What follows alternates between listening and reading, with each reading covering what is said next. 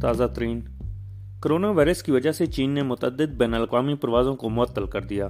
حالیہ دنوں میں کچھ مسافروں میں کرونا وائرس کی تشخیص کے بعد چین کے شہری ہوابازی کے ادارے نے متعدد بین الاقوامی پروازوں پر پابندی عائد کر دی ہے۔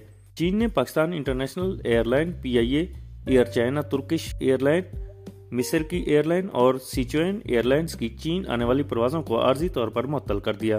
پی آئی اے کی پرواز پی کے آٹھ سو چون چار ہفتوں تک، جس کا آغاز اٹھارہ جنوری سے ہوگا، چین کے لیے اڑان نہیں بھر سکے گی۔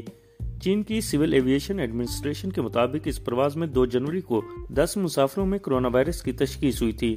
گزشتہ سال اکتیس دسمبر کو ایئر چائنا کی Johannesburg Shenzhen flight C A آٹھ سو اڑسٹھ میں پانچ مسافروں میں کرونا وائرس کی تشخیص ہوئی، جس کے بعد اس پرواز کو دو ہفتوں، جس کا آغاز اٹھارہ جنوری سے ہوگا، کے لیے معطل کر دیا گیا۔